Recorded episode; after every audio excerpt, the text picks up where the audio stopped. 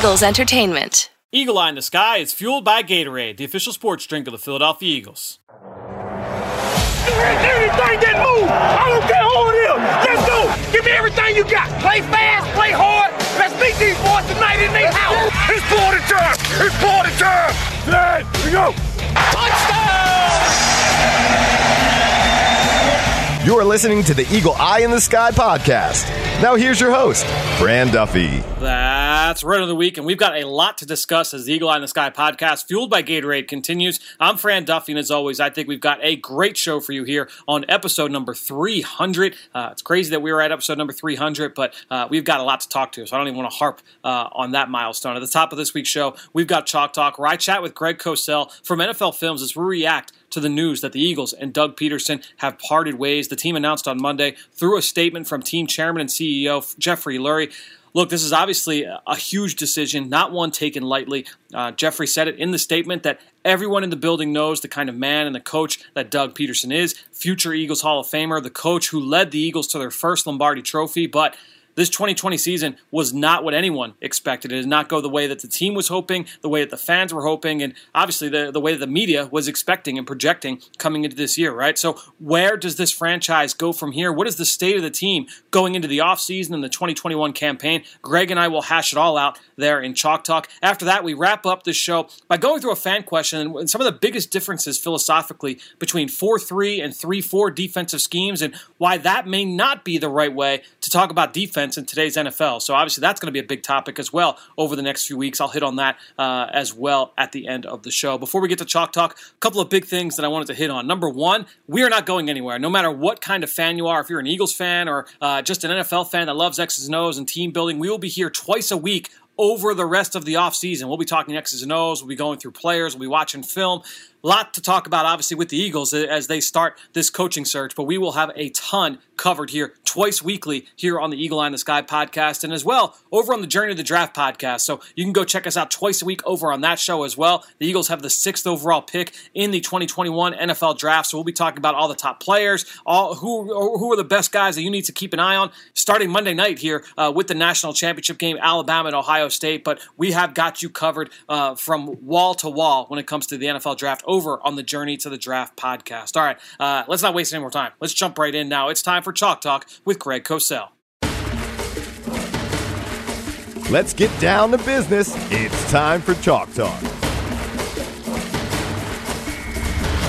Well, time to welcome in my friend Greg Cosell from NFL Films. Greg, uh, as I mentioned at the top, our 300th episode, but uh, rather than touch on that, I think obviously we've got a lot to, to kind of unpack here. And uh, the purpose of this conversation, we're going to kind of go position by position here with this Eagles team going into the offseason and the state of the roster uh, going into 2021. But uh, obviously, some big news to really kind of comb through first, and that is the announcement by Eagles chairman and CEO Jeffrey Lurie that the Eagles will be parting ways with head coach Doug Pederson. Uh, that was released Monday, uh, shortly, I would say mid afternoon, uh, not too long ago from when we were recording this. So I guess uh, just initial reactions to that announcement. And, you know, obviously, a, a big change here for the the Eagles coming up here because no Doug Pederson, but then also no Jim Schwartz as well.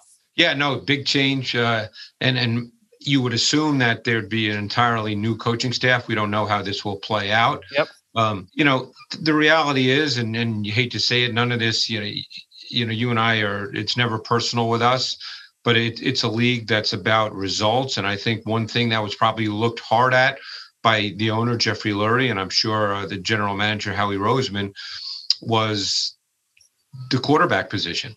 And when you draft a quarterback number two and he performs at a really high level and uh, is, is basically on the way to being league MVP, and then, and I'm certainly not in the building, Fran, but clearly, as we've seen over time, Carson Wentz has not performed at that same level.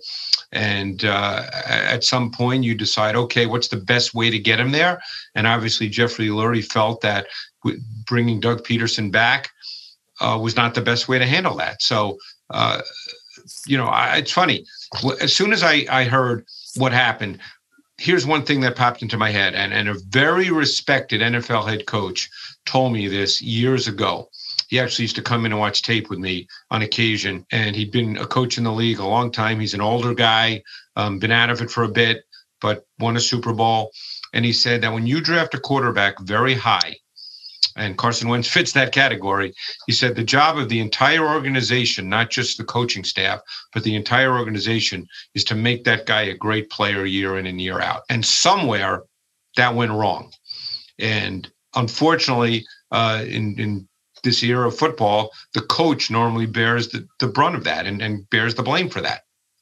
Yeah, it's certainly uh, going to be a big discussion here moving forward. Is uh, not only you know obviously look there's going to be a lot of decisions to be made in terms of what the coaching staff will look like here in 2021. But uh, let's get into the quarterback position, and uh, you know you brought up uh, they've got to be able to get Carson, you know, uh, get him right, get him back to the form that we saw 2019, 2018, certainly in 2017. Uh, going off just based off what the film showed you, and we'll talk about Carson, we can talk about Jalen Hurts as well.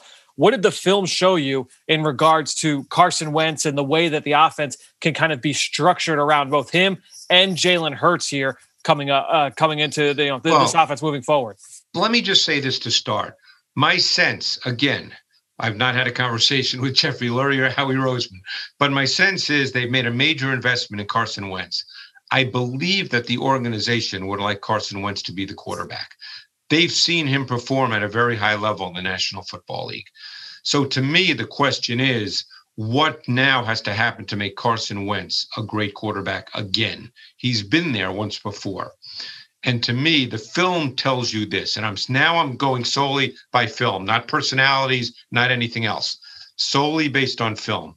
My sense is it has to start from the beginning. It has to start with the fundamentals of the position, the mechanics of the position, the footwork, the delivery, things that are all fixable. And we've seen him do earlier in his career, but it has to start there.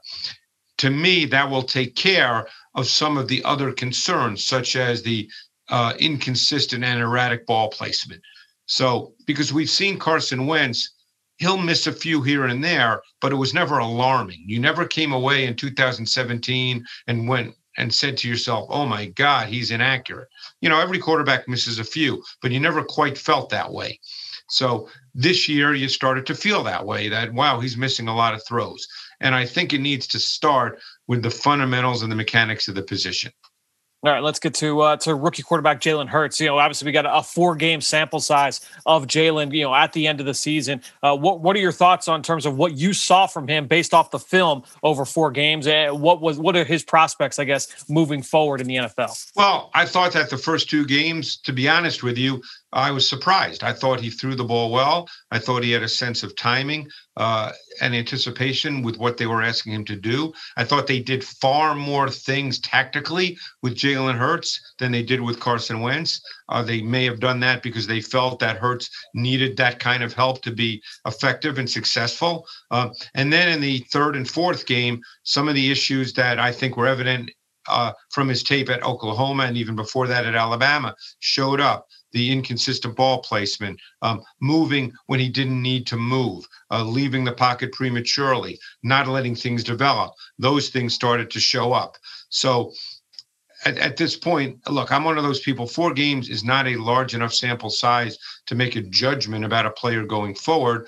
But I think some of the things that we probably all felt were concerns coming out of, of Oklahoma it started to to show up, and and he'd be a quarterback that would need some some work. Staying with the pass game, I want to talk about receivers, and obviously the big one that we would have to discuss is Jalen Reagor, the the rookie first round pick. I know you were a big fan of Jalen's coming out of college, and I should kind of get your thoughts on just watching him in his rookie year, and you know the takeaway now that again we're a, a week or so removed um, from his final game.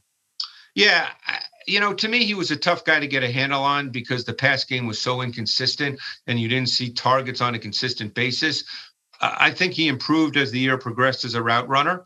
Um, you know, obviously, people point to uh, that that last game of the season when they went with the shot play and the ball was actually thrown a little behind him, but people feel obviously he should have caught that ball. Um, you know, I think he improved. I just think he was in an offense where you just didn't get a lot of targets. I mean, I would have loved to have seen him be in a position where you knew on a weekly basis he was going to get eight or nine targets. But that's not the way the offense was. I don't want to say the way it was structured. We don't know exactly what they wanted to do every week, but that's not the way it played out. So he was not a volume target by any stretch. Um, I think they tried to do more with him as the season progressed, but it just it, it was it was kind of an erratic offense throughout the year. Um, so I'm still a believer in, in Jalen Reagor. I mean, I, have never been a guy who, after one year, makes a definitive decision on a player. Um, I, I, still think he's a very talented guy, and if they can get more stability and consistency, Fran, with their pass game, I think that Jalen Reagor could be a very good player. There are so many examples over history of not just a receiver, but every position where give it time, pump the brakes a little bit. Let's relax before we make over sweeping judgments on a player uh, after his rookie season. Hey, I know this was a long time ago, but he's a good buddy of both of ours. But I think Mike Quick caught ten balls his rookie season. Right. Yep. And obviously those lines, it was yep. not. He hardly played. Yeah, uh, there's I mean there's example after example of example yeah. uh, as to why not to do that. Now, looking at the rest of the receiving corps, look, the Eagles have decisions to make with the veterans there, with DeSean Jackson, Alshon Jeffery, but a, a, bunch of other young guys in the mix that we got to see a lot of time for this year. And it, you know, all these guys had their moments. John Hightower and Quez Watkins from the rookie class, uh, Travis Fulgham, who the team acquired off waivers uh, back in the summer, JJ Arcega Whiteside, the second year, second round pick, who I thought had some nice catches uh, in the finale against Washington. Um, of those guys, are there anybody in that foursome that you're going into the offseason, just you personally, based off what you saw on film, with the mindset like, yeah, this guy is going to be a fixture moving forward, or all of them kind of in that same situation where you're like, I really want to see how they kind of battle this out in the spring and summer, and we'll kind of let the cards fall where they may. Unfortunately, I kind of feel the latter because I yeah. just don't think they're look you know, did Quez Watkins show a couple of plays? Absolutely. I mean, you can think of that 32 yard touchdown on third and 20, the screen, which was actually a give up play, and he made it a 32 yard touchdown. Um, you know, I think he's got some speed. Look, I liked Hightower coming out of Boise State. There were games in which he got a lot of snaps, and then for you know, obviously he got put on the back burner. So I don't know what what Hightower is. You know, he made a couple of catches and had a couple of drops, but because there was no consistency to targeting, it I didn't feel like I can answer that question about these yeah, receivers. It's tough. I think, and I think you probably feel the same way. 100%. And even like you look at Travis Fulgham, you had that month where he literally led the, the, the NFL in receiving. And then we didn't see much of him over the last half of the year no, for and whatever again, reason. So I mean, again, you know, we're not at practice. I yeah, can't answer, you know, exactly know, right. practice habits or anything like that. But there was Fulgham to me is the perfect example. He was a high high volume target player for four weeks, five weeks and then all of a sudden he wasn't. Now, was that because of him? Is that because of the offense? You know, these are questions they need to figure out in the offseason.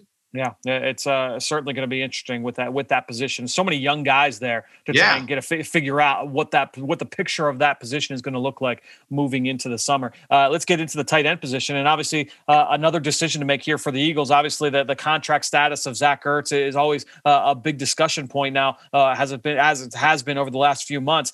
What I find to be interesting is if Zach Ertz is not back next year, uh, you know, I guess it'll be more of a transition when you talk about these receivers, these young receivers here, more of a transition away from 12 personnel towards more 11 personnel. You know, obviously with Dallas Goedert uh, going into, he'll be coming up on a contract year soon um, as a former second round pick. He's only going to have a four year deal, but uh, I'm very interested to see what this tight end room will look like here yeah. going into 2021 as well. And then you know, the, sort of the elephant in the room too is is which you and I don't know because we're not involved with this, but there are going to have to be some cuts made just due to the salary cap. Yeah. But we just don't know. I mean, Zach Ertz, it would seem like he'd be someone that would would generate major discussion in the you know at the NovaCare Center because you know he he does get paid a lot. He's over thirty now. Is he someone that they feel hey? Because of Dallas Goedert and the fact that we'll probably have to pay Goedert, is Zach Ertz someone who's not there next year? I don't know. All we know is he's on the team now.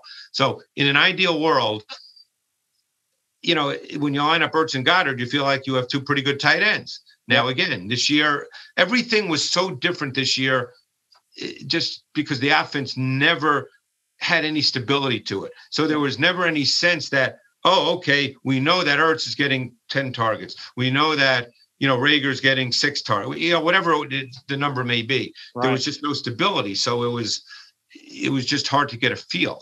So, Greg, we've talked about the wide receiver position. We've talked about the quarterbacks, obviously, but I, I think a big pick position to talk about as well the offensive line, and there are a lot of layers to that. And that was a big problem for what you know some of the inconsistencies they had on offense this year. What did the film show you from the offensive line here this fall? Well, for whatever there are many reasons. It's very difficult to be a solid offense with so many changes on your offensive line. I think they need, as a staff, to really study this offensive line group, self scout, and decide as they go into 2021 who the offensive line group's going to be. Because you just can't have that many changes. Uh, it's, it's just too hard to play that way in this league. So I think it, it does have to start there. We'll get to the quarterback, obviously, I'm sure, uh, the quarterback situation as we speak today. Obviously, Carson Wentz and Jalen Hurts are both on the Eagles, so we'll get to that. But I think your offensive line in this league, I know the Eagles, if and you'll know this, Fran, didn't they have more changes on their O line than any team in the league? Was the, I mean, in the history of the league, Greg, they had 14 different starting combinations, and that was more yeah. than any team had ever had. And obviously, uh, so much of that has to do with the fact like you, you, Lane Johnson was in and out of the lineup, right? Right. Put on injury reserve. No Brandon Brooks, no Andre Dillard. So there were guys in and out. Isaac Seumalo uh, in and out. The only guy that started all 16 was Jason Kelce. So uh, yeah, a, a lot of musical chairs there along the O line. So, but putting that aside, and obviously there were injuries, no question. Yes. I mean, you just mentioned Lane Johnson, who's obviously a very, very good right tackle. Um, but they have some decisions to make. Um, Andre Dillard started the season before the injury as the starting left tackle. He was drafted to be that. Um, we can sit and debate whether his his play as a rookie indicated that he should be a starting left tackle. That that's a coaching issue, and that's that they'll they'll discuss that. that. Yep. They'll figure that out. But the question is, Jordan Mailata ended up playing there, um, and then he got hurt. So but Mailata ended up starting what seven, eight, nine games at left tackle, something like that. What were your What were your thoughts overall in Mailata? Now that we can kind of take a step back, we're yeah. removed from the end of the season. Having him having st- started half the games this year, I mean, for a guy who's as young as he is, right. experienced as he was coming in, what were your thoughts overall now walking away from the season? And I can only answer that based on film study, not being there, because yep. you're talking about a player who obviously didn't even play football. So I don't know what goes on at practice. I don't know what goes on in the Zoom classrooms. You know, I don't right. know all, all those things. You know, right. I can only speak to the film. And, you know, I thought that there were moments, snaps in which he looked very good, like he had a future at left tackle. And then as he played more, there were also snaps in which I thought, you know, that that wasn't very good. And I'm and I thought he'd be better as as he continued to play. So I, I kind of came away from the season feeling like if he's a good worker, if, if if all those other things that I don't know about are all really good, that I think he could play there, but he needs work. Sure. That would be my thought. So now you have to decide is he your left tackle based on the body of work this year and all those other things that the coaching staff knows, or because you ultimately drafted Andre D- Dillard to be that guy, do you go into this offseason with the idea that, hey, it's a competition, and we drafted Dillard to be the guy. And if he comes back strong, did he have a pec injury? Was that what it was? It was a uh, yes. It was a, a pecker. No, it was a bicep. It was something. Bicep. It was something upper body. Yeah, it was upper body. bicep, so, tricep. Yeah. Right. If he comes back healthy, and you know, is he your left tackle? Because he they traded up to get him to draft him to be your left tackle. Yeah. And I think you and I both believed he had tackle traits with his feet and his athletic ability. Needed to get stronger. You know, uh, but I think that's the first thing they have to decide is who's going to be the left tackle. I, I, mean, I think I think too the other big part of that that I think fans will automatically point to is like, oh well, can't they just slide one of those guys into guard? And you know this, but I no. want to make sure for our, for our listeners, it's not always that easy. Not no. everybody can just make that transition from tackle to guard. Personally, again, just as you did, I studied Dillard uh, coming out of Washington State in depth. I don't think he's a guard. Right. Now, Mailata is six eight. You normally don't see six eight guards. Um, again, I, you know, Jeff Stoutland would know a lot better than I would. Um, I I do not see Mailata as an inside player. Do you? Not especially. No, I do not view him that way. But I think that he now could he? Yeah, I mean, he of course of he could. The two, of the two, I think he's probably more likely. Yes, right, right. When they when it comes down to it, the Eagles are going to try and put the five best on the field, and we, will wait to see what happens right. uh, with Jason Kelce. If Jason Kelce's back, right. Uh, you know who's at center, if who's at left guard. Is that Isaac Seumalo have to move inside? Uh, there's so much that needs to be determined. I think it's interesting though that, and this is the the double edged sword of when you have all these injuries and you have so many guys play. They got eyes on a lot of young players. You got to see a, a, really you know big sample size of Nate Herbig. You saw a decent amount of Jack Driscoll. We saw more of Matt Pryor. We saw so you started to get some answers on some of these guys. And so I kind of wonder, all right, if you go into the into the 2021, let's say Jason Kelce's back, and you say, all right, well you've got uh, you know whoever is your left tackle You've got your left guard and Seumalo. You've got Kelce. You've got Brooks. You've got Johnson. You've got the other person that didn't, who's not starting a tackle. You've got Driscoll. You've got Herbig. And if he, if Herbig's your eighth offensive lineman, like you know what I mean? Like I, I feel like now, you're like all right, we we've got some young players.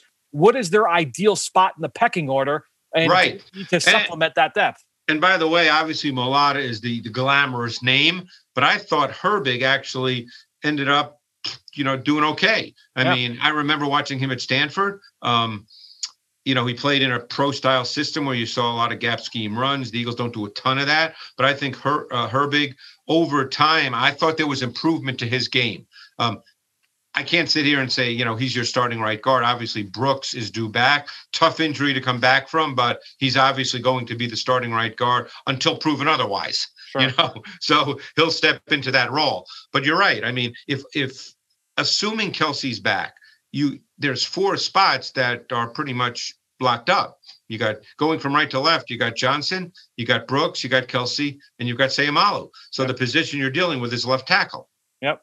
I think it's going to be a really interesting discussion and uh, something that we'll certainly spend a lot of time talking about over the course of the offseason. I thought Jack Driscoll did some really nice things as well, by the way, uh, at right tackle. We saw a little And I don't think he's a guard either, by the way. Yeah, that's the thing. It's going to be really interesting to see ultimately uh, where he slides in with this depth chart. Greg, let's talk about the running back situation because uh, obviously, look, there's been a lot of continuity. If you look back uh, over the Jeff Stoutland and Deuce Staley uh, pairing there with the Eagles' run game over the course of the last few years, we'll have to see uh, if that will continue. But I want to talk specifically about Miles Sanders. Well, obviously, we got a little bit of a, a, sample size with him as the starting running back here this year. Missed a couple of games here throughout the course of the season, but walking away from 2020, what are your big picture thoughts on, on Miles Sanders and you know his status with this team moving forward? That's a great question because I think he ran much harder this year, but the problem is then he got injured. So the question becomes because if you're if you're going to call a guy a true feature back, and again, that's a relative term. People have different definitions of that. But if you're pretty much going to say that every week we're going to give the ball to Miles Sanders, give him the ball. Not, not I'm not talking touches. I'm talking about handoffs. Yep. 17 to 20 times. Okay. Then he's got to be available. He's got to play. Um, now he ran much harder. I thought he had some games this year where he didn't necessarily have big yards. Um, I, it might have been the second to last game of the season. Was that the game where he had 17 for 64 or something like that? I believe so. Yeah. Yep you and I discussed this in the podcast that week. He ran really hard that he ran hard, yes. there were other games Dallas, he ran really yep. hard. Yep. Um, so to me, he improved as a as an NFL runner because we know he has explosive big play ability. But if you're going to run like that, which is necessary, by the way, to be a true feature back, then you got to be on the field. Hmm. So I think that's a question they have to answer as well. I mean, I love Miles Sanders' talent. And again, then you get into the pass game. I think he can do so much more in the pass game, but again, it was a function of the offense not really having a rhythm to it in the pass game as I said at the top of the discussion, I mean the, the pass game itself. I mean by every metric, just was not good no, uh, this no. year, and they've got it. Oh, that affects everybody, obviously. So uh, yep. you know, everybody uh, will be affected by uh, any improvements they make there going into 2021. Let's go over to the, the other side of the football. And uh, I almost you could have started here, and that is the announcement that uh, the Eagles made late last week, and that Jim Schwartz stepping away from the game, and, and he has been such a huge part of this team's success over the Doug Pederson era, going back to 2016. And to me, look, we talk about the play on the field, and as I said, uh, this unit has been very, very successful. What I find to be very interesting, just because this, and Greg, you know, this is where my mind goes, is that when you have a unit where there is a set identity, and with Jim Schwartz, you knew what that identity was. You're, you're going to be an attacking front. It's going to be a front four. It's going to be a lot of the focus there. The resources are going there uh, it's going to be you know a single high defense on the backside. They'll play cover two on third down. You knew the kind of identity that you were looking for defensively at all three levels. So when you lose that from a not just from a oh like the X and O standpoint, but even from a team building standpoint, having a, a coach where there it's such a clear identity of this is what we need, this is what we're looking for that hurts as well. And I'm very interested to see what the Eagles do moving forward. But uh, just if you can, just kind of speak to really the you know the, that that Jim Schwartz scheme and what that has meant to this team over the last few years. Well, you hit it right on the head. You know, while there's not 30 different defenses, the fact is there are several different defenses, and each coach and each scheme has its own set of parameters uh, for particular players. So you're right. With, with, with, the Jim Schwartz defense, certainly the one he had in Philadelphia, it required four down linemen who theoretically could rush the quarterback. It it in their mind it did not require great linebackers but you're going to play predominantly single high, so you need corners. And so that's what you're looking for as you go out in free agency and in the draft. So the question becomes is you now look for another defensive coordinator, are you changing your defense to the point where you're looking for different kinds of players or do you bring someone in that has the same basic philosophy and then you're you're looking for the same kinds of players that you were looking for before? And that becomes an organizational decision. Clearly we know and there's no right or wrong to any of this that linebacker was never a high priority position for the eagles over the last four or five years with jim schwartz. Now i don't know if that was a jim schwartz thing. I don't know if that was a front office deal but obviously they did not view the linebacker position as a position where they wanted to put a lot of you know draft stock or or money capital into. Mm. So um, we'll see. You know, there are some who believe that linebacker is an important position. Uh, so I guess we're going to find out how they view it as they go forward. But right now, this defense is is set up to be successful in a Jim Schwartz philosophy. Yep. So we'll see you know where that goes. We'll see if they hire someone from let's say in staff who's on staff now who maintains the philosophy, or if they say, you know what, we want a total change and we're going to bring someone in from the outside. We don't know that. So, looking at it from your set of eyes, looking at this defense over the course of this season, uh, what are the the from a personnel standpoint? What do you view are the the biggest strengths of this group that you're looking into 2021 and you say, okay, this is where you this is kind of the starting point of how you kind of build the image of this defense. Well, the strength is clearly the defensive line. Um, I think you you know you, you have to start there. That they, they have some really good players there. Um, you know, we don't need to talk about Fletcher Cox, the obvious ones. We know about Brandon Graham. I thought Josh Sweat clearly improved this year. Can I can I ask you about the so the two young guys up front that I, I wanted to ask you were, were Josh Sweat and with Derek Barnett. I, am interested to kind yeah. of get your thoughts on both guys. Um, we saw you know a little bit of both here playing out that right defensive end spot. How do you view both of them going into uh, you know go, going into this offseason and what yeah. the future could hold for them and both you know their their role and their usage uh, in an ideal sense moving forward? And again, all I'm doing is basing this on film study. Of course. I thought Josh Sweat had a really good season. Um, I thought that he was a factor both as a pass rusher and in the run game. I thought that he had a real good feel for setting the edge. I thought he was a good pass rusher. I thought, given the snaps he played, because rarely did he play, you know, 65 snaps.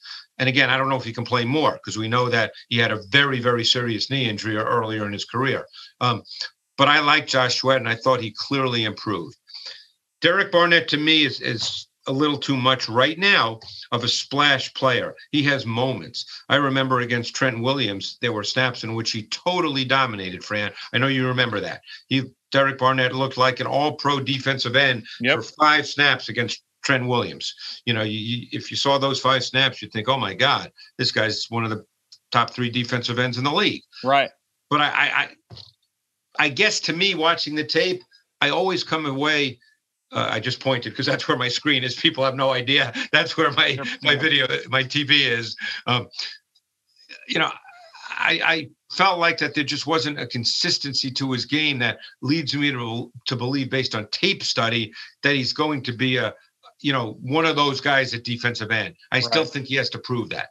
Yeah, uh, I think that'll be um, because and again the the one of the focuses of this scheme was we want to come at you in waves, and you know right. you, you were fine with having a one A and one B along the defensive line at all three. You know we, we worked a three man rotation with Fletcher Cox and Malik Jackson and Javon Hargrave works, and I'm interested to just see how both you know that defensive end spot uh, will look here in 2021. I think that's uh, something certainly to follow. Let's go to the second level, and you brought up uh, the linebacker position. Obviously, a lot was talked about with this group coming into the year, and, and even over the first half of the year. But I feel like that that talk kind of quieted down a little bit in the second half, mainly because of the emergence of Alex Singleton. Uh, we saw a little bit more from T.J. Edwards, a former undrafted free agent. Uh, Duke Riley kind of settled into his role as the third linebacker and playing in nickel as well. Um, look, how do you kind of view this group kind of going into the year. And remember, too, you've got two young rookies and Davion Taylor, a third round pick, and Shaun Bradley, a fifth round pick. How do you view this group now going into this summer? I thought uh, Singleton was far and away the best linebacker on the Eagles this year. And I thought that they obviously felt the same way as he started to play because he literally played every snap for the last, what, seven, eight games?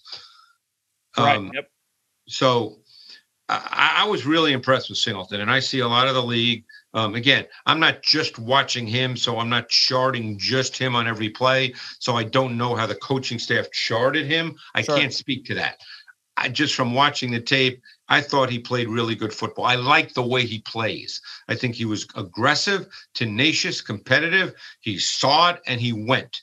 Um, now, did he make a mistake here and there? Sure, he did. Yes, you know, but I also thought he showed that he could potentially have some blitz ability. They did, you know, they, they didn't use him very often that way, but I thought that he showed that he could possibly do that. Did you did you feel the same way? No question. Absolutely. Yeah. So to me, I would look at Alex Singleton, no matter who is back.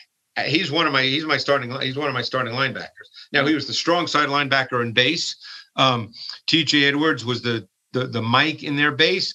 I think T.J. Edwards is one of your classic sort of solid base Mike run stuffing players. I don't think you in an ideal world want him playing in your sub, which they had to do for obvious reasons. They had a ton of injuries. Right. Um, they clearly drafted Taylor from Colorado in the third round to be a sub linebacker because teams play sub. You know, um, I, I, think I have the numbers right here. Let's see with Philadelphia. I'll tell you right now. Philadelphia was in, let's see, nickel 53% and dime 15%. So almost 70% of their snaps they played sub. Now, so the question becomes with Singleton and if Taylor does become that guy with an off season, who's the dime linebacker, unless they're going to go with the three-two, which that would necessitate an overall change in philosophy. Mm. And keep in mind too that that seventy percent. That's considering the fact that they played against three of the offenses in the NFL. And correct me if I'm wrong that you feel probably forced you to play base defense more than anybody. They played San Francisco, they played Cleveland, they played Baltimore, and all Correct. those offenses right. so forced you to play base. So even those uh, those numbers might have been a little bit higher. Uh, yeah, I guess the opponents have come out for next year. I haven't looked at it yet, so I don't I don't know that offhand. But that's a great point you just made. So maybe it'd be closer to 72, 73 percent. Yeah. I think Singleton proved that he should be on the field. So if you're going to play dime, and again, now you're talking about who the new D coordinator, coordinator. Yep, sure. You're going to play dime. Only one of them can be on the field, unless you're going to go with a three-two-six. And as I said, that would necessitate a change in philosophy. Yep. Uh, it's uh, that that'll be a lot of fun just to kind of break that down over the yeah. course of the next few weeks, and uh, that will certainly be something that we do. Let's wrap things up just talking about the secondary, and uh, obviously the big the big guy to talk about is Darius Slay. Was he kind of what you expected he would be for this defense coming into this season? For the most part, you know, they played a ton of man through the first eight or nine games, and then they played a little less man for obvious reasons because they didn't have anybody else at corner other than Slay, and he missed a couple of games as well you know, so you know, I think Slay. Look, I think Slay gets beat once in a while. I think all corners that play predominantly man do get beat, yep. but I think Slay's a really solid NFL corner, and you feel pretty good about lining him up as one of your corners. That's a position to me, no matter who the coordinator is, and no matter what uh, approach they decide to take coverage wise, that's a position that needs to be addressed. Now, whether they think there's someone in house, whether they think they need to draft or sign free agents, that that's up to the coaching staff. But they have to be better opposite Slay. You know, then you get into the Avonte Maddox discussion. I like the player. To me, again, purely studying, and I watched him at Pittsburgh where he was a boundary corner. Um, I think he's a slot corner. I think if you put him in the slot, he'd be a really, really good player. Mm. Um, I think you need another outside corner opposite Slay. That's my opinion based on tape. Yeah, I, think that'll be um, certainly one of the positions that I know fans will be talking about most uh, going into the offseason. Um, you know, some free agents there, and then the, on the inside as well at nickel, Nickell Robey-Coleman, uh, you know, and, and Cre'Von LeBlanc as well. So something just to keep an eye on here moving into the offseason. At safety, look, Rodney McLeod's going to be coming off that knee injury, uh, and we'll see ultimately what that rehab process looks like, how quickly he can come back, what is he going to look like coming back from that injury? That's going to be a question. Uh, the Eagles have some young safeties, Marcus Epps, K'Von Wallace, uh, that got some added snaps here on the back end. I want to ask you about Jalen Mills because uh, you know, making that transition from corner to safety, and he did have to dabble a bit at that corner yep. for the reasons that you hit on earlier. Um, but overall, how did you feel that he made that transition? Because he is going into uh, uh, his free agent uh, year as well, because only a one year deal last offseason. So just overall thoughts on Jalen Mills and how he made that transition. Obviously, the the scheme change could affect his his usage as well. Yeah, I struggled with him, and when I say struggled, I don't mean I didn't like him. I mean I struggled as to what he is as a safety, because to me he's not a post safety, and obviously when McLeod was healthy, he was predominantly the post safety, and I'm not sure he's a box safety. Mm. So I, I, I'm I know he had a lot of tackles, and and as you and I both know, that doesn't automatically mean you had a good year. Sure. Um, I just am not sure what he is as a safety, and that's that was my struggle. So depending on what the defense is, um, if, assuming you know if they stay single high as the foundational approach, I, I I don't know. I'm I'm really I'm struggling with whether I think he fits he fits in that role. So you know there were some games he he certainly was good, and there were other games I thought that he was not very good. Hmm. So uh, you know he's a free agent. You said right? He is. Yeah. So I mean, I don't know how he's seen around the league. My guess is he's not going to get a huge money deal. So you know, again, I don't know if he feels he wants to come back to Phil. Look, he's going to want the money, and wherever they he gets the most, I'm sure he'll go as he should. You know, you never begrudge a guy the opportunity to do that. Um, I don't know what the league, how the league sees him, because hmm. I struggle to see him, which doesn't mean I'm right. I, I just struggle to, to figure out where he best fits. Yeah, I'm I'm very anxious just to see it. I think that the the change in scheme could potentially affect either way. You know, whether or right. not uh, he's back, and then ultimately as well, how he's viewed. Is he a corner in a new scheme? Is he a still safety? How right. ultimately uh, is he viewed? I think that'll be very interesting. Uh, and again, some of these questions we'll start to get some answers to potentially uh, in the coming weeks. But Greg, uh, this has been fun all season long, despite the fact that it wasn't necessarily a fun season to cover. No, no. Uh, always fun to be able to catch up, talk X's and O's with you each and every week. Thanks for joining us every week here. Well, you know, quick point, Fran. I'm so anxious to start talking about the draft with you because you know they do have the sixth pick, and that's yeah there's a lot of options at six. That's the interesting thing. So it all depends on, on how they want to prioritize what they need, because essentially, there's they could draft you know any number of positions, and there's going to be a player probably worthy of the sixth pick there. Yeah, uh, there's uh, we'll have we'll be talking about that a lot on the Journey to the Draft podcast uh, throughout the the rest of the off season. So um, you know, make sure I don't want to I don't want to ruin everything and then ask you about no, no, things right now because we've already talked about so much. But yeah. uh, Greg, this has been fun. Uh, once again, like I said, thanks for joining us here on the Eagle Eye in the Sky podcast, fueled by Gatorade. Experience the fastest internet and more in a snap. With Xfinity XFi, you get the speed, coverage, control, and security you need for the ultimate in-home Wi-Fi experience. Xfinity, proud partner of the Philadelphia Eagles. Well, great stuff there from Greg, who you could follow on Twitter just like I do at Greg Cosell. And while you're at it, I'm at Eagles XOs. That's where I post all the podcasts I'm a part of and all of our X's and O's content that we produce with Eagles Entertainment. And you know, I greatly appreciate everybody that promotes this podcast on all forms of social media. That's one way to support the show. But the best way is to go on Apple Podcasts or Stitcher, leave us a rating and leave us a comment. I wanted to give a shout out today to someone who did leave a rating and did leave a comment with a question. Frank R99 left a five star review for the show and said, Appreciate all the hard work you guys do. With the offseason upon us and Jim Schwartz expected to step away from the game, could you name some potential replacements that may be in the discussion? Also, maybe an idea for an episode to explain the concept of a 4 3 and a 3 4 defense with the pros and cons of each. And uh, Frank, really appreciate the question. I don't know, you know, in terms of like candidates, there are so many candidates out there. You know, whether you're looking at uh, guys that have done it before, obviously there are plenty of internal candidates. The Eagles have three coaches on staff who have been defensive coordinators in the NFL. Whether you're looking at Matt Burke, if you're looking at Ken Flajole, or you're looking at Marquand Manuel, so the Eagles have three former coordinators already on staff. But uh, if they go outside the outside the box, outside the building, there are plenty of assistants out there that they could talk. There are plenty of guys that have also uh, done it uh, at the at the highest level in the NFL that are available as well. So uh, we'll see ultimately who those names are. But for the second part of your question, you know, I think it's really interesting, and obviously it comes up anytime a defensive coordinator position is open. Is oh well, is this team going to go with a four three or a 3 4. And I think really over the course of time, and I think if you look over the last decade plus in the NFL, there's been that evolution that we we talk about all the time, right? It's more of a passing league now. It's more it's a sub package league. Think teams are a nickel and dime more than 70% of the time. So that kind of takes away from the impact of 4 3 versus 3 4. To me, in my opinion, looking at defensive football, it is much more about are you placing your emphasis on your front or are you placing more emphasis on your coverage? And I think that is ultimately what you're looking for is what what kind of scenario you're going for because you're not going to be able to have blue chip talent up and down the board, right? You're not going to have blue chip talent really at all three levels. You can get there, but in terms of how you want to try and build your roster, the Eagles clearly under Jim Schwartz where is the importance placed? It's on the defensive front, right? It's that one gap scheme, that attack scheme. We're going to get upfield. We're going to pressure the quarterback. Waves of defensive linemen coming in, coming out. You always want to be able to pepper the, the offense, uh, you know, with a, a multitude of weapons up front to be able to get home to the quarterback, affect the passer, and then let the coverage take care of itself. Now, you can decide whether or not you want to play one high schemes, two high schemes. It seems like there's a lot more trending towards teams playing more two high, playing two high zone. You look at uh, the way that the LA Rams played this year. Uh, you look at the way that a lot of teams, honestly,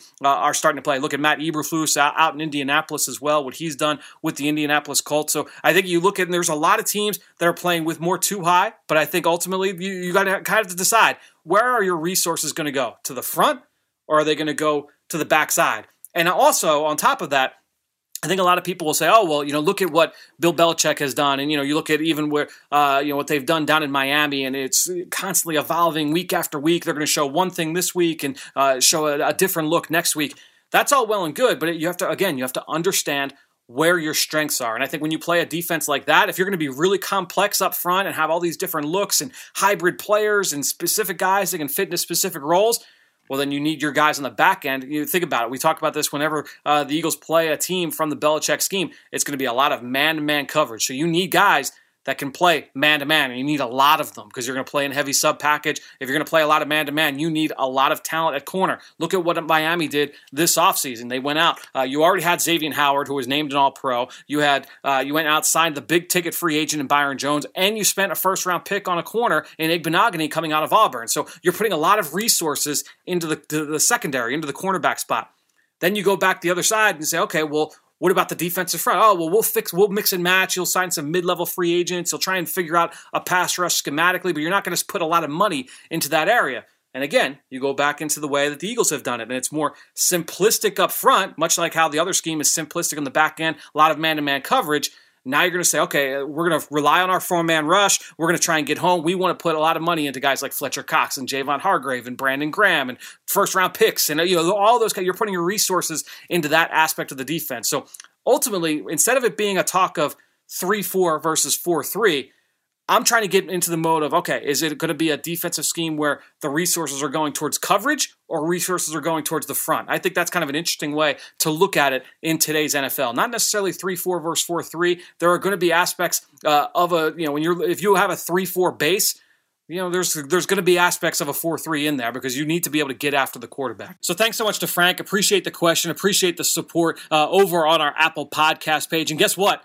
The queue is now empty. So if you've got a question, whether it's about a specific player, about a specific scheme, about a specific coach, anything related to the Eagles, related to X's and O's, if you want it answered, now's the time. Jump onto our Apple Podcast page, leave us a rating, leave us a comment with your question there in the comment section, and we will hit on it here on the show. Look, we covered a lot here today. I'll be back a little bit later this week with Ben Fennell to kind of hash things out. Like I said at the top, we will be here twice a week here moving out through the rest of the offseason. So special thanks this week to Greg Cosell and all of you out there for your continued support of this show and all the rest of our podcast offerings on Eagles Entertainment. All that being said, I think that'll do it. Another another show in the books here on the Eagle Eye in the Sky podcast, fueled by Gatorade. For everybody here at the Duffy House, I'm Fran Duffy. We'll talk to you later this week. Raise a glass to that comforting feeling of an Eagles touchdown with the all new Broad and Pattison wine collection created in partnership with Winc, Featuring a Cabernet, a Rosé, and a Chardonnay. Broad and Pattison wines are the perfect pairing for any occasion. Now you can bring this sweet taste of victory with you to a dinner with friends or to the tailgate with your game day crew. Purchase online today at philadelphiaeagles.com slash wine to stock up and have Broad and Pattison delivered right to your door. A portion of proceeds from every bottle benefit Eagles Autism Foundation.